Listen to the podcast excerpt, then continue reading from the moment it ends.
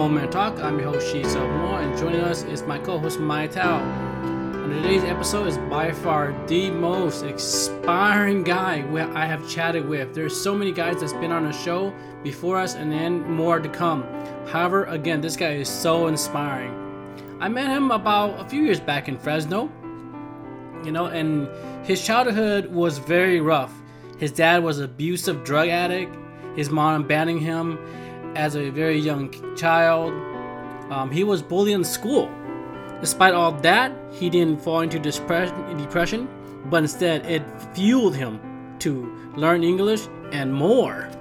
He went to study in the Netherlands and came to the US for college. After being abandoned for quite a while, for maybe a little more than a decade, he was reunited with his mom and dad. Furthermore, he built a school in Laos for kids and teach them English. Fast forward, he was supposed to be biking from the west coast to the east coast starting this month. However, due to the pandemic, that has been postponed to next year. But lastly, happy birthday, her. Yeah, and you turned another year already. But last, let's thank our sponsor and let's jump right into it. Today's sponsor is brought to you by Xixo Menswear. Are you looking for the latest trendy men's fashion? Look no further. Xixo Menswear carries handcrafted bow ties, ties, suit accessories, and everyday streetwear. They are your one stop Hmong inspired men's shop. You can search them online at www.xixomenswear.com. Now let's get back to the show. Hey, we are super excited today. I have me and my co-host, Mai Tao, and who are we talking with, Mai? We are talking to the one and only Her Vang. I'm sure you guys all have seen his videos. You guys have heard him on the TEDx Youth Talk very, very exciting, interesting person that we are talking to this morning. This gentleman has biked off, uh, we call it Laos, Thailand, to Vietnam, and back around. How much mile was that, man? Her? That was, I think, roughly four to 5,000 miles. And how many wow. days was that? That was almost three months. Oh my goodness. All right. There's one thing I always ask everyone. Tell us one thing we do not know about you, her. Um, one thing you don't know about me. Um, wow. I could help a little. Um, I could help a little because, um, your your name is her, right? My first name is she, and then my is my. So we're all girls talking. No, not not funny. sure. yeah. um, I think so. I guess one thing that people don't really know about me is that, um, so I actually picked my birthday. A lot of Hmong people picked our birthdays, but I had three different birthdays when I was making my passport, so I had to pick one. Oh. Yeah. So what okay. did you pick? So what you I pick? picked uh, twenty first April nineteen ninety six. Oh my goodness! Oh, so it's your birthday's coming around. Yeah, um, yeah, it is the one that I picked. okay, so what is your real birthday? if you don't mind sharing. I don't know. Oh, you don't know? Okay. I don't know actually. Okay. Yeah. Wow. Well, good to know. Thanks for sharing. I think my birthday is, I think, so I was born November 25th, 1981. But cô always cô nhà nó hay cô birthday vậy. And my mom was like, birthday. I'm like, okay. yeah, my my um like today, um even like today, people still tell me that like I was born, you know, in March, and some people like, oh, you were born during during the harvest season and i'm like that's very different from march. So you know they give us like different different dates all the time and i'm just like yeah, different people just give different dates. Um yeah so Hmong people do that a lot and and it's hard to actually know when exactly. Yeah that's true. It's very true. The uh, big lot of you can notice their date of birth. A lot of them are like in June or July like yeah. the, the corona. yeah, so Very, Her- very good to know. Yeah, her, you are so inspiring, and I know this is gonna be a super exciting uh, chat. And one thing I wanted to say was, you went to school to Netherlands, right, Yeah, for two years. Yeah. for two years, and that was your first time ever you went to school. How'd you uh, how'd you get the funds to go up go there? Because you, I know you you know, you grew up in you know rice farm rice farming. Yeah, so um, I always wanted to go abroad for um, school, and um, so I, I always wanted to go abroad for school, and then that was the reason why I wanted to learn English. So I started learning English on the street, and then um, I guess me learning English on the street, um, and also being out at the night market every night, just talking to foreigners, that showed how much I wanted to learn.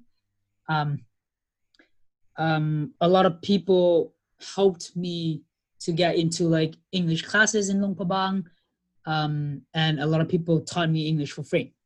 So when the scholarship came in, they wanted um, uh, someone who would who deserved the the scholarship. So um, a lot of the people in Luang Prabang knew me, and then they suggested um, me to apply. So I applied, and then I got the scholarship and um, it was fully funded. You went there because your brother was there, correct?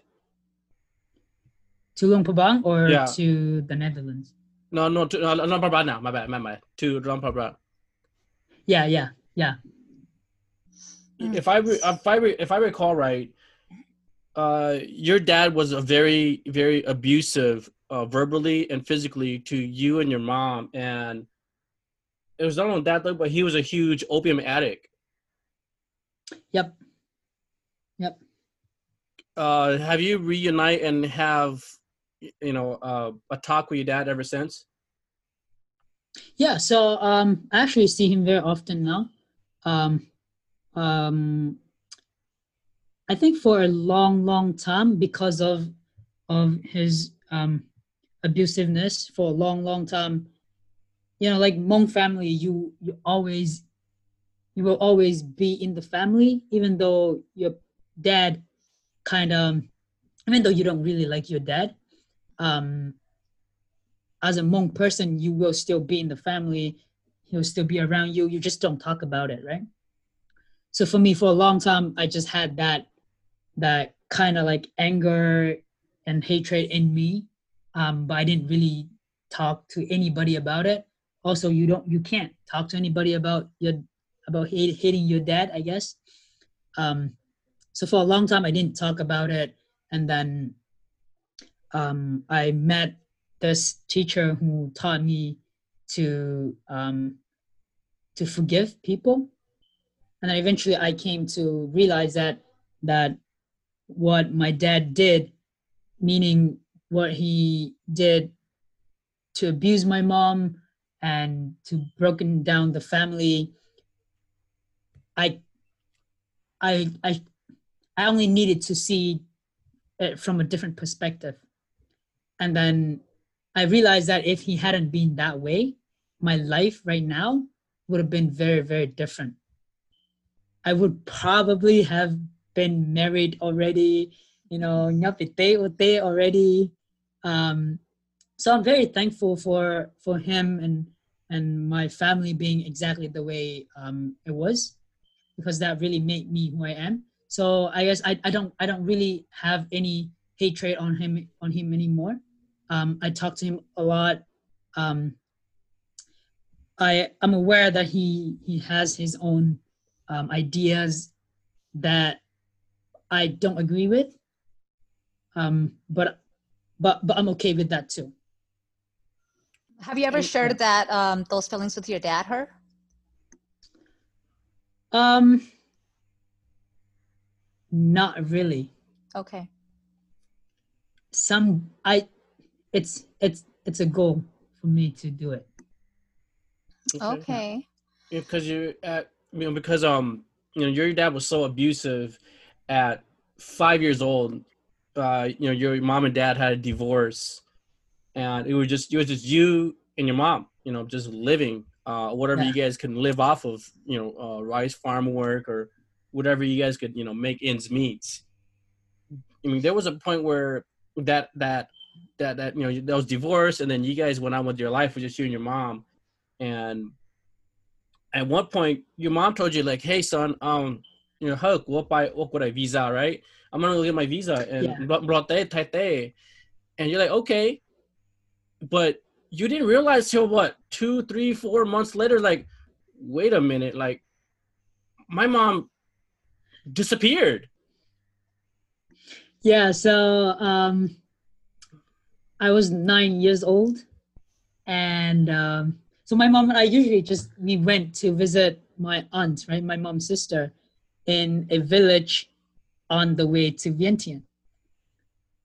So I always thought, so w- when my mom came and said, "Hey, I'm gonna go to to Vientiane, make my, you know, visa, blah blah blah," I thought she was visiting my aunt because the bus was heading that way. So I didn't know. And then she, once she was gone, she called, and then my um, brother explained it to me. He was like, "Oh, the U.S. is far away." Also, like, education in Laos is also, um, um, for us. I didn't, I didn't know what, what the U.S. meant at nine years old. Have you ever heard I of the United States before that? Have you ever Yeah. heard of the name United States? Oh, okay. Um, well, I I think I have, but as a kid, I don't, I don't, I don't think I knew what it meant. Mm, okay.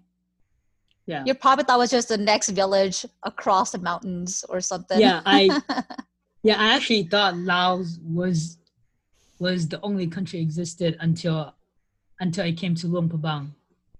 Yeah. Mm. Okay. Okay. Now, her, I think what I find really, really beautiful about your story is you really grew up with nothing. You know, you grew up with an abusive father who left you and your mom, but somehow, some way, you found resilience in your journey. You know, you found that to get out of that, you had to learn English. You know, you you there was a story that you used in one of your videos talking about how you started cycling. You mentioned you, you started with a broken heart and you used that. And, I, and that's why I find your story so beautiful because every bump that you came across, you've been able to found strength in it and found resiliency and turned it into something that grew you. How how did you do that? I mean, what was going through your mind? Was this something your mom said? Was this something that you remember your dad doing? Your dad said? Was this something that you just had in you? I think um, as a kid, growing up in in a broken family, you you learn to to want more out of life, and because as a kid you always want things that that other kids have, right? Mm-hmm. and you can't have it so you learn to to want those things and and you learn to work for them so i think as a kid i was i grew up like that in a way um so i already had that in me a little bit but when i started learning english i was also taught those um different values of life on how how i want my life to be and and how I can change my life or make my life the way that I want. Um, and that was through learning English on the street in Luang Prabang. Um, I met I met an American teacher who um, who taught me a lot of those um, perspectives on life. So I think I I I learned it from him as well. And then after that, um, um, like now, I kind of see it as in like yeah, this thing happened. There's this thing that I don't want to happen to my life happened, but I can't just sit here and complain about it. What can I do about it to make it better? So, so for me, um, there's always two ways to see things. You can either see the negative aspect or you can see the positive aspect. And I, I usually I choose to see the positive aspect of of every problem because it serves me better than seeing the negative aspect of it. and that's how I that's how I live my life. Wow, that is such a strong message. And you're so determined. I mean, we got to the point you're so determined that, you know, after your mom left, you decided to go to school. Mean, you're probably 10, 11 years old. But at that time, you were heavily bullied when you were in school and being kicked around, pushed around, sweared at, you know, and being traumatized from that. But that didn't stop you until you came to age about 15 years old. That is the biggest turning point of you know trajectory in your story. What happened at 15, 16 years old? Um, so I think the the whole bullying that happened in school also really made me um, realize that that I had nobody um, to protect me, and I had to I had to stand up for myself. And I think that also led me to um, leaving the countryside, coming to Luang Prabang, and wanting to um, um, to make something out of life for me. So when I was 15, I wanted to my my dream my, my dream was to go see my mom in the US because um, after she left, she she she told me that she wanted that she told me that she would come back for me, right? And then she never did. So I was like, you know what? I if she doesn't want to come back for me, then I'll work my way up and I'll go see her. So at 15, I moved to Luang Prabang and I started learning English. Um, and I I was gonna go to all the English centers, but it costed a lot of money. So I just went on the street, started talking to foreigners, um, a, lot, a bunch of my friends and I, we all did that.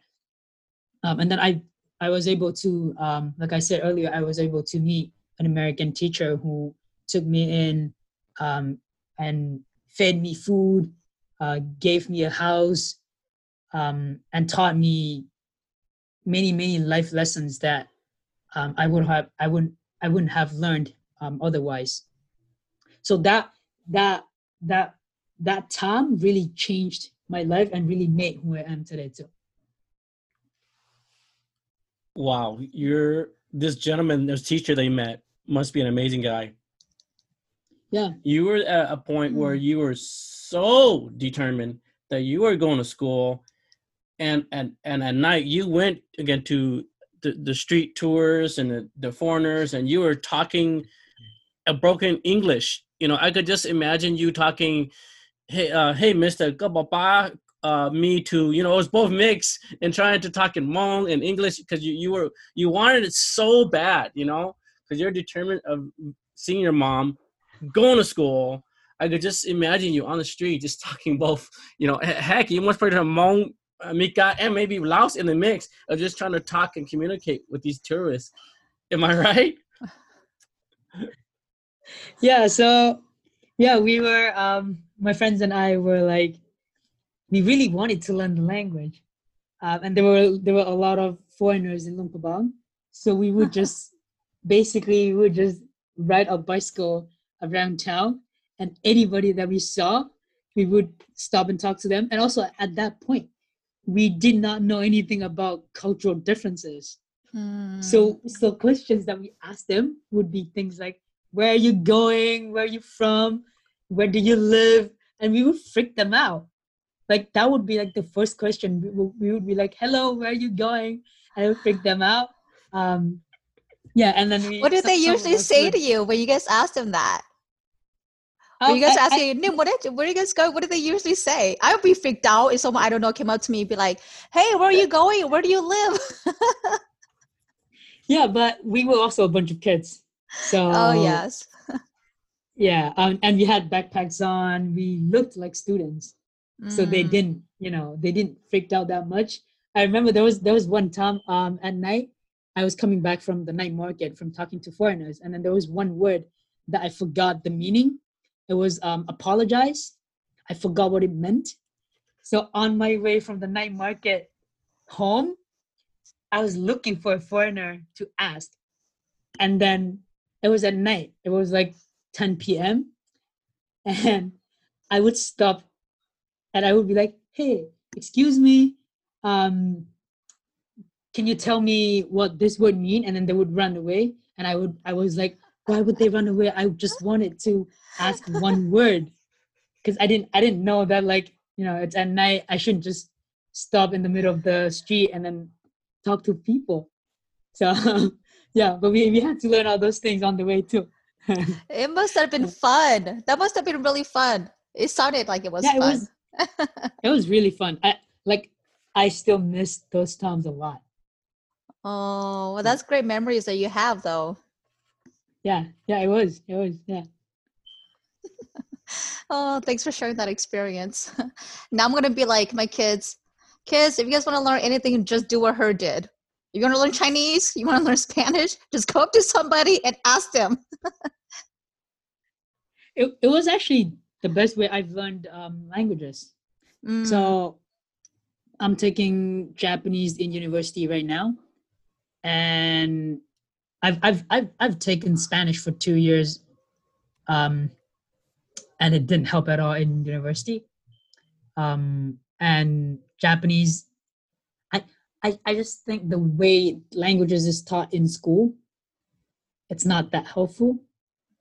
At least for me. Different people might have different ways of learning it, but for me, it doesn't really work well. I have to be out there on the street talking to people. mm, I'm the that's same way I as you. learn. I learn a lot of stuff just like you do too. I can be in class all day long and I nothing registers. Yeah, so I actually find that it destroys my passion for languages instead. Oh, interesting. Hmm. With that said, then how many language do you want to learn? Um, I once had a goal of 30 languages. That was before I went to the Netherlands for school. Um, so I was I was learning English, Spanish, Hebrew, Japanese, Chinese. Um, and then I went to the Netherlands for school, and then school got super super busy, so I didn't I didn't really make it. So you're Oh, say, so you're saying as long as you can bike there, you want to learn the language.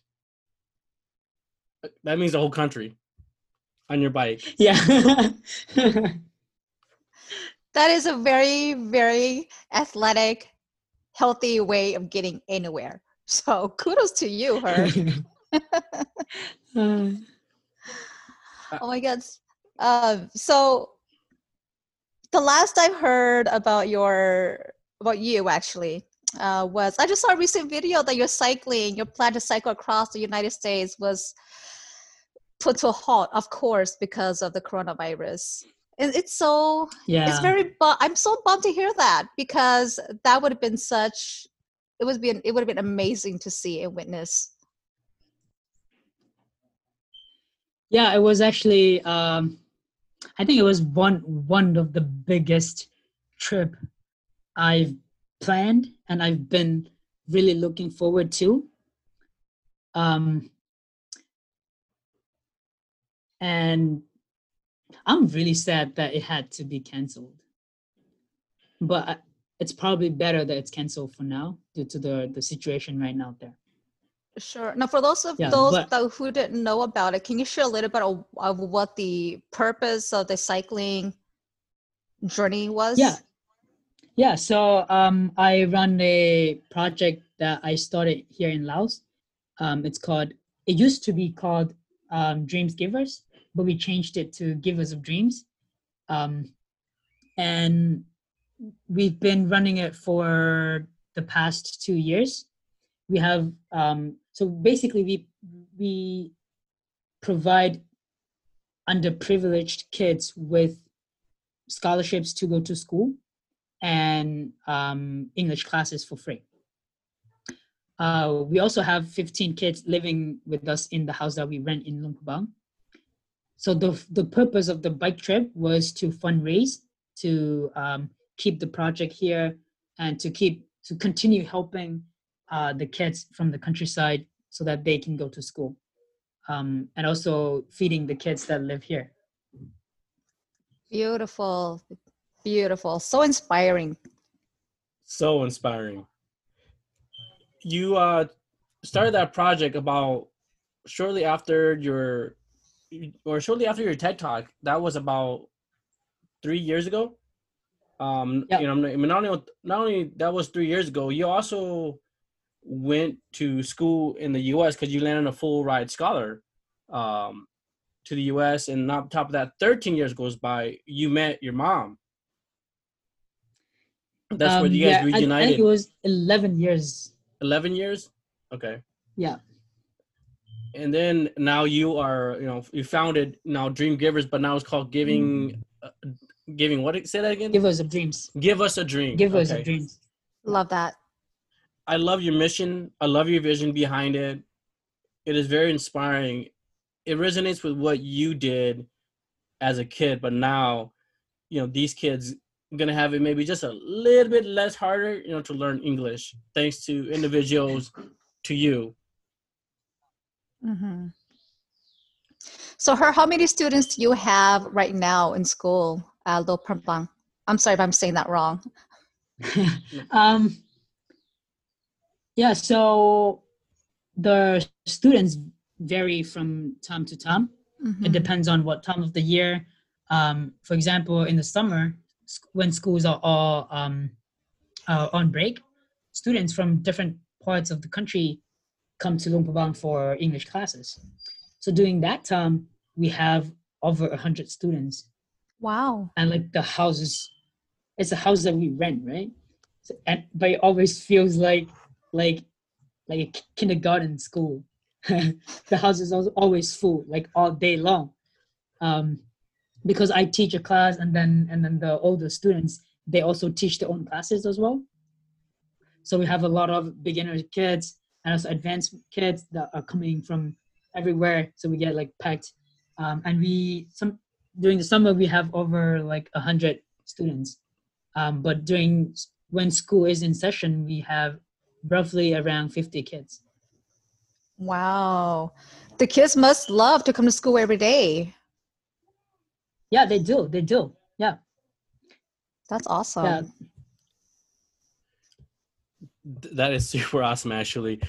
Is and i mean in in school you're you're probably teaching what? Eng, obviously english uh math anything else besides any you know any different what you're teaching her um so um we teach mainly english but um we also try to teach the kids things that are related to life.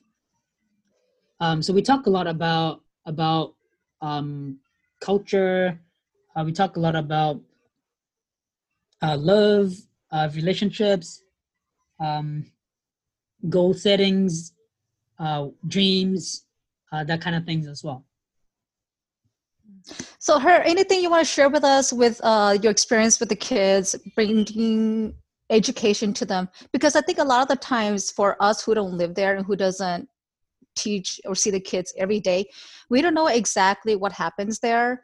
What is the kind of reaction you get from the kids or the parents? Are they appreciative? Are they happy? Or are they more like, oh, you know, maybe sure, it's not good? What is is there a great experience or a great moment that where it just sets you and you're like man you know what i this is definitely my calling i'm meant to do this and i see that it's really helping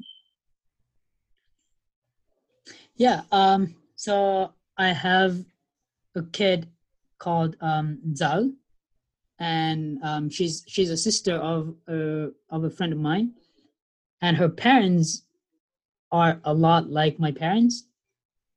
Um, her dad was also addicted to um opium, and her two of her sisters got married to two Chinese men, and they're so after they went to China, they got sold off to um, other other Chinese men.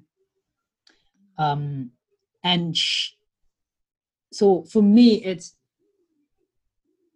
I always wanted to to to change the lives of those kids that could end up like her sisters.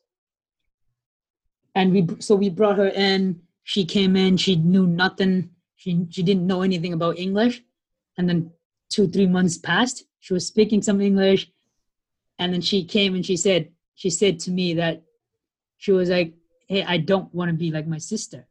I want to have a better future. I don't want to get married off to China like like one of my sisters." And I think that was a moment that I was I was just there and I'm like, "Yes, you are not I I can see that you're not going that way anymore. I can see that you have a future now. Be- only because now you're able to speak English. You can you can get a job in a private um, company here in Laos, and you'll be well off, and you don't need to get married to an older guy so you can survive. So I, that kind of that was a moment when I was like, yes, I was meant to do this. Oh my gosh, that literally like brings tears to my eyes. You don't see it hurt, but I just got goosebumps all over my body because that is just such a happy story. That is just one, but you have made so much impact already, and many more is to come. I mean, these impact. I think one Yeah. Go ahead. I think one thing that I I also see in a lot of the kids um, is that I wouldn't say I'm the first Hmong person to to go to the U.S. for a four-year university scholarship um, because I don't know if other Hmong have already done that. But I think in Luang Prabang, I'm one of the first and when i was when i was trying to get the scholarship well when i was when i had the dream and when I, was trying to get you know the opportunity to go study abroad i didn't know anyone who was who's done that right? So all my friends and i we we all wanted to study abroad but we didn't know anybody. So we were just working on something that we didn't even know if it was possible. We all had this dream of studying in america but no one's done it yet. So we were like, yeah, we have this dream, but we don't know if it's possible. But now that I think now that I've done that, I've gone to the US for university and coming back, a lot of the kids here look at me and and I, I think they, they don't just see me as a model, they see me as as a possibility for them as well. Yeah. So I think yeah every every kids that come to study here um not every kids but uh, many many of the kids that come study here when you ask them what they want to do a lot of them were like hey i want to go study abroad um and i want to come back and also help the community in in a way that i can. So i think for me just just me being here working on this project helping the kids and seeing that the kids want to to do something um, similar or, or want to help uh, and give back to our community here i think that was something that that just really touched me as a teacher for them Mm, how many teachers are at the school? It's you, and it sounds like you have also friends that are teachers.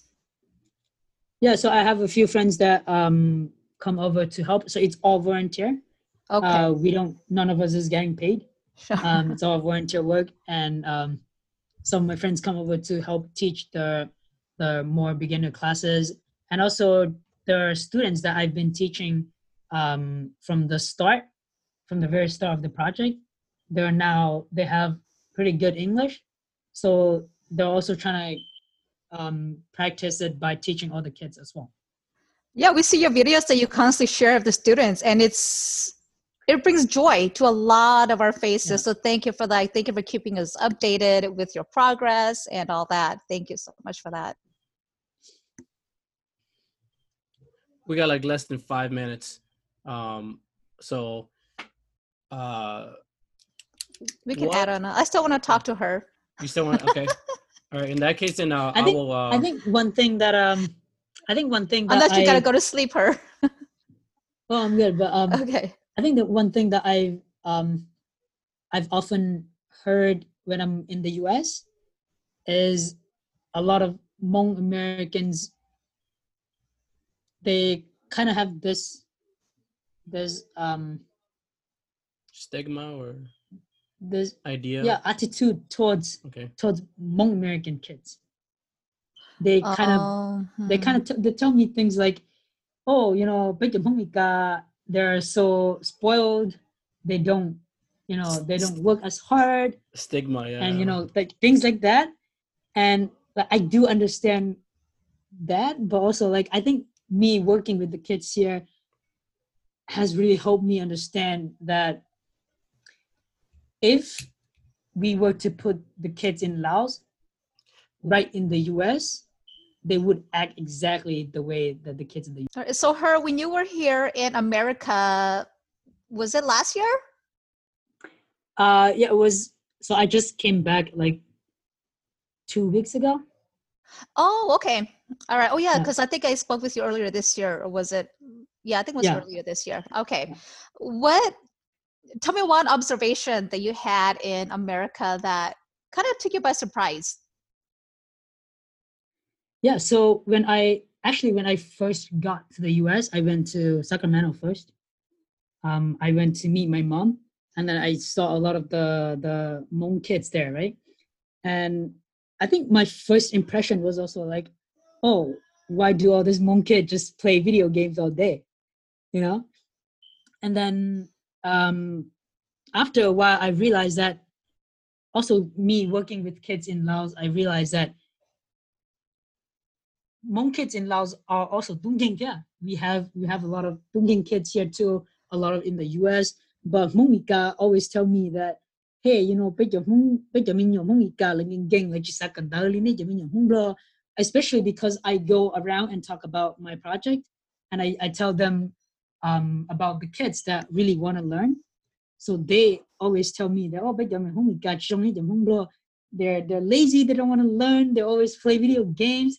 And then I'm like, you know what? If we were to put the Hmong the Hmong in the shoes of the Hmongika, we would the, the Hmong would probably do exactly the same thing. And if you were to put the Hmongika kids right in Laos where they have struggles, they would probably strive for more in life as well. Yeah, So I think I don't, I think I don't would think we should agree. compare the the the two communities. Oh, Um, the life yeah. of comparisons, huh? Thank you for saying that. I think a lot of kids in Hmongika will be happy to hear that. Yeah, I, th- I think a lot of the because sometimes when I'm I'm I'm there, right, and then the parents say that to me, and then the kids is right there, and I'm like, what do you say? How do you respond to that? I I I said what I just said. I'm, I'm like, hey, I don't think I think if you put your kids in Laos, they would probably work as hard as the kids in Laos as well. Oh, yes. Yeah, I believe that. I believe that to be true too, because the, the cultural upbringing here is so different. Yeah. Mm hmm There's too many. There's too much time here in America. Uh, but you know, I wanted to really just talk a little bit more about your foundation, uh, Dream of Givers. Uh, I remember the very first time that we heard your name, Her Vang, and everyone's like, "Who is Her Vang?" Talking about, you know, wanting to bring education to students and kids in Laos, right? I remember when I first saw your video, and I'm sure many people that are listening are probably going back and saying the same thing, like, "Who is he? Like, is he serious?" you know and now how how many years has dreams of givers been in action now how many years so I actually started um, Givers of Dreams in um, 20, 2015. No, 2016, actually, 2016. But we were only giving out scholarships. We were not renting house and and giving classes for kids. Mm. Um, and then 2018 was when we went pretty big on it. It was when we started renting houses and then having kids come live with us. Um, so it was 2018. Yeah. Wow and it seems like it has grown so much i mean you have a board of directors now you know working with other Yeah, we're, people we're, we're trying to turn it into a nonprofit. well, you know how you're doing. You guys, you guys, all of you guys collectively are doing a wonderful job. What is your vision for Dream of Givers? Your ultimate vision? So um, we want to expand Givers of Dreams not only um, in Laos but also to Vietnam, um, and and hopefully to Myanmar as well. Um, I haven't seen the Hmong community in Myanmar, so I don't really know um, how much they need something like Givers of Dreams. But Vietnam, they definitely do, and also the kids there are like super super eager to learn as well. So our ultimate goal is to bring Givers of Dreams to all the Hmong communities in um, developing countries. Mm, okay, and I'm sure there are days where her there are tough days, right? what what is your anchor that you use to get you up every day to do what you do? Because I'm sure it's not easy. Um, I I love it. I love what I do. Um, and just just seeing the kids from from not not having confidence to starting their own projects and going out to the community, uh, doing service, doing different services for the community. I think that makes me get up every day to doing this work. Beautiful. Beautiful. You're making a big impact to her. Thank you so much for that. Let's let's go back and talk about your cycling in the USA. Any plans about resuming it in the future? Of course, I'm sure right now everything's up in the air. But any plans about resuming it later this year or pushing it out to next year? And what kind of support are you looking for for that? Yeah, so um, we are we are not canceling it. We're just Good. postponing it to next summer. Um,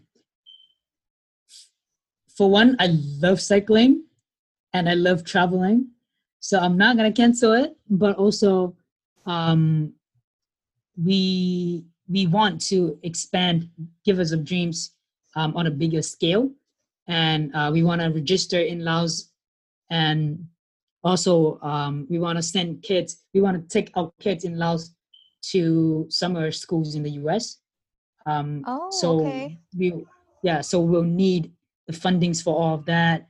Um, either registering here and registering in the US and also sending the kids there, providing more scholarships, um, not only to high school students, but also to university students as well uh, here in Laos. Okay. Also, because our kids are, are graduating, some of them are graduating um, high schools and they're going towards universities.